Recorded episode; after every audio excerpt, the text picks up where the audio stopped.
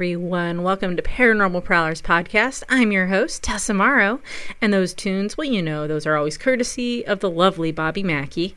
The last two weeks, you got to hear about some pretty special doppelganger cases, and some of you may consider this episode part three, if you will, as I will be discussing another doppelganger case. But, oh, you guys, there is so much more to this one. It's actually my favorite double walker case. It has to do with a president of the United States, the 16th president to be exact. That's right, you guys, Abraham Lincoln. Good old honest Abe. White House seances, close deaths, assassination, hauntings, a doppelganger encounter, and deadly premonitions. It happens right now.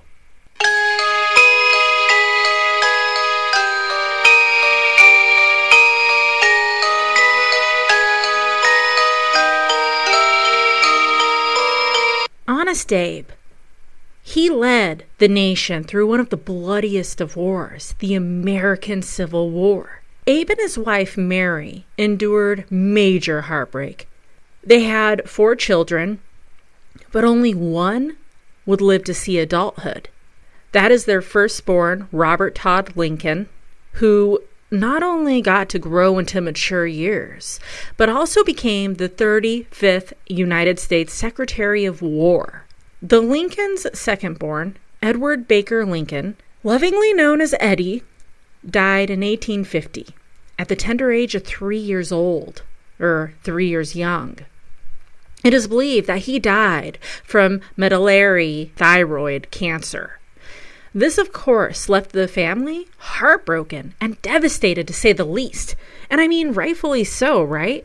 Their baby boy is dead. And how the hell can this be? How can life be so cruel to deal the Lincoln family such a harsh hand? Three years old. A few days after his untimely death, a poem titled Little Eddie was published in the Illinois Daily Journal.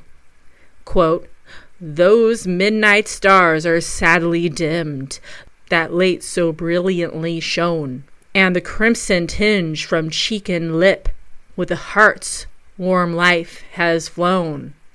The angel death was hovering nigh, and the lovely boy was called to die. The silken waves of his glossy hair lie still over his marble brow, and the pallid lip and pearly cheek, the presence of death avow. Pure little bud in kindness given, in mercy taken to bloom in heaven. Happier far is the angel child, with the harp and the crown of gold, who warbles now at the Saviour's feet the glories to us untold. Eddie, meet blossom of heavenly love, dwells in the spirit world above. Angel boy, fare thee well, farewell. Sweet Eddie, we bid thee adieu. Affection's well cannot reach thee now, deep though it be and true. Bright is the home to him now given for of such is the kingdom of heaven. To this day, the author of this beautiful poem is unknown, or I couldn't find it anyways. Many believe it to have been written by none other than the grieving parents, Abe and Mary. Less than a year after sweet baby Eddie's death, their third child was born, William Wallace Lincoln. Affectionately called Willie he would be the next child to die of the Lincoln family. Willie became ill in early 1862. At this point, Mary and Abe had birthed four children, the youngest being Thomas Tad Lincoln. They called him Tad because they described him as being like a little tadpole, just always running everywhere, here and there, and just everywhere. So, uh, both Willie and Tad had contracted typhoid fever. Willie was very sick, while Tad was sick, most definitely, but not as bad off as his brother Willie. Well, poor Willie succumbed to the disease not too long afterwards at the young age of 11. First Eddie And now Willie. Again. How can life be so damn cruel? The loss of two children. Published in a local newspaper one day after the untimely death of Willie, reads, and I quote His sickness, an intermittent fever assuming a typhoid character, has caused anxiety and alarm to his family and friends for a week past. The president has been by his side much of the time and scarcely taking rest for 10 days past. Abe Lincoln said this of his dearly departed son My poor boy, he was too good for this earth. God has called him home. I know that he is much better off in heaven. But then we loved him so much. It is hard, hard to have him die. Both parents were in shock, rightfully so another child. Abe locked himself in a room and he wept and wept and wept. Mary remained in bed for three weeks, inconsolable, unable to even attend little Willie's funeral. Honest Abe found solace in taking care of Tad, who was still very sick from typhoid fever, the same thing that claimed Willie's life. It wasn't typhoid fever, however, that would claim Tad's life. Several years after his brother's death, tuberculosis got him at age 18. Funeral services were held at the only surviving Lincoln Child's home, the only brother left, the only child left. His brother was transported via train to be buried, but again, Mary was too distraught to attend. Robert accompanied his brother's body on the train, never leaving the casket's side. So, after Willie's untimely death, Mary was inconsolable. She was desperately needing an outlet for her excruciating grief. And I mean, you know, this is the third child they've had to bury. I mean, that's rough. I can't even imagine. Not too long after the death, she was introduced to the Lauries, a very well known group of mediums who were from Georgetown.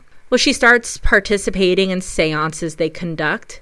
She is enjoying the seances very, very much, so much so that she starts conducting her own seances in the Red Room of the White House. She so desperately wants to communicate with her late sons she had several throughout their time in the White House, and while Abe wasn't present for each of them, he did participate in a handful of them. One seance proved to be pretty memorable for all involved when suddenly the piano in the room lifted up into the air and started moving about the room on its own accord. They experienced other types of communication methods from the spirits. During seances, they would hear unexplained sounds, such as rapping and scratching, instruments playing.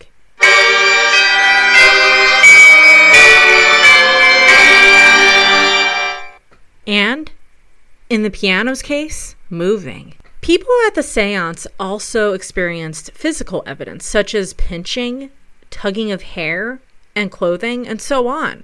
This was very much part of the healing process for Mary Todd Lincoln.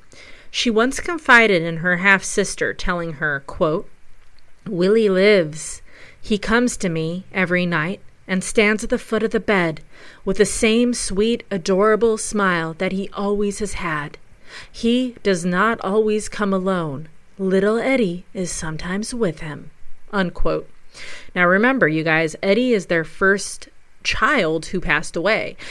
To be visited by the spirits of her deceased sons, I mean, it was so exhilarating. Physically, yeah, they're gone. But spiritually, Eddie and Willie were very much there, and no one could take that away. Some tried. After word got out of White House seances and President Lincoln taking part, harsh criticism showed its ugly little head. Word around 1600 Pennsylvania Avenue was that Abe didn't join because he believed, but because he was more worried and concerned about Mary and certain mediums that she invited into the White House and into their lives. One such medium was a man named Lord Colchester, someone who claimed to be the illegitimate son of an English duke. He made Honest Abe so uneasy and uncomfortable, you guys, that he hired a friend, a journalist named Noah Brooks, who often visited the White House to look into this suspicious man. One night, Noah witnessed the seance and he described what he saw. Quote, after the company had been seated around the table in the usual approved manner, and the lights were turned out, the silence was broken by the thumping of a drum, the twanging of a banjo, and the ringing of bells. All of which instruments had been laid on the table, ready for use. By some hocus pocus, it was evident that Colchester had freed his hands from the hands of whose who sat on each side of him, and was himself making music in the air. Loosening my hands from my neighbors, who were unbelievers, I rose, and grasping in the direction of the drum beat, grabbed a very solid and fleshy hand in which was held a bell that was being thumped on a drum head. I shouted, Strike a light! My friend, after what appeared to be an unconscionable length of time, lighted a match. But meanwhile, someone dealt me a severe blow with the drum, the edge of which cut a slight wound to my forehead. That bastard. Okay, I added the bastard part. Anyways, When the gas was finally lighted, the singular spectacle was presented of, quote, the son of the Duke, firmly grasped by a man whose forehead was covered with blood, while the arrested scion of nobility was glowering at the drum and bells which he still held in his hands. Okay, so turns out one so called medium, phony, Lord Colchester was full of shit, and later he unsuccessfully tried to blackmail the First Lady. Huh, not the sharpest tool in the shed, not the coldest beer in the mug. Mm-mm-mm. Faithful Noah Brooks put that jerk back in his place again. Mary Todd continued to conduct seances throughout her life. Sure, there was a fake in the mix, okay, yeah, that's like that today too. I've dealt with mediums who actually I've only dealt with one phony medium, but still, it's always going to be some bad apples. But they did experience some unexplained happenings as well. Let's talk about a dream that Abe had in early 1865, not too long before his murder. He had a dream that left him chilled to the bone, more like a premonition.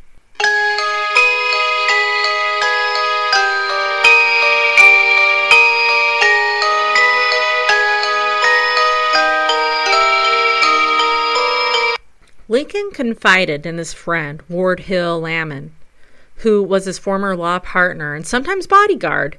And here is the eerie dream he had shared in his words Quote, About ten days ago, I retired very late. I soon began to dream. There seemed to be a death like stillness about me.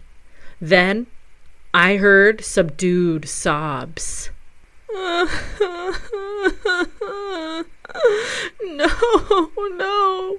As if a number of people were weeping. I thought I left my bed and wandered downstairs. I arrived at the east room. Before me was a catafalque on which rested a corpse wrapped in a funeral vestments. Around it were stationed soldiers who were acting as guards, and there was a throng of people some gazing mournfully upon the corpse, whose face covered, others weeping pitifully. Who is dead in the White House? I demanded of one of the soldiers. The President was his answer. He was killed by an assassin. And, of course, the almighty doppelganger encounter. On the night of his first election, Abe Lincoln was relaxing on his couch after a very, very long day of hard work. He's been working his tushy off. He needed a break, so he was just relaxing. And he turns and happened to look in the mirror where he swears he saw not one, but two faces. His doppelganger was pale looking, ghostly. Looking back at him from the mirror, surprised and quite shocked, he jumped off the couch, in which the ghostly double disappears. When he sits back down, it happens again. When he told Mary about this really creepy encounter, she saw it as a bad omen, telling him that he was going to basically die. So, this is a quote that I found from Lincoln describing the incident.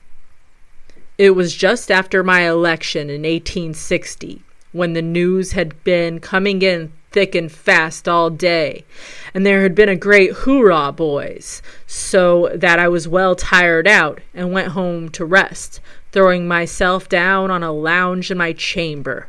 Opposite where I lay was a bureau with a swinging glass upon it, and looking in that glass, I saw myself, reflected nearly at full length, but my face I noticed had two separate and distinct images, the tip of the nose of one being about three inches from the tip of the other.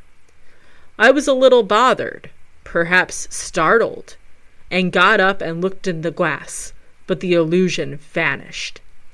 On lying down again, I saw it a second time, plainer, if possible, than before, and then I noticed that one of the faces was a little paler, I would say five shades than the other.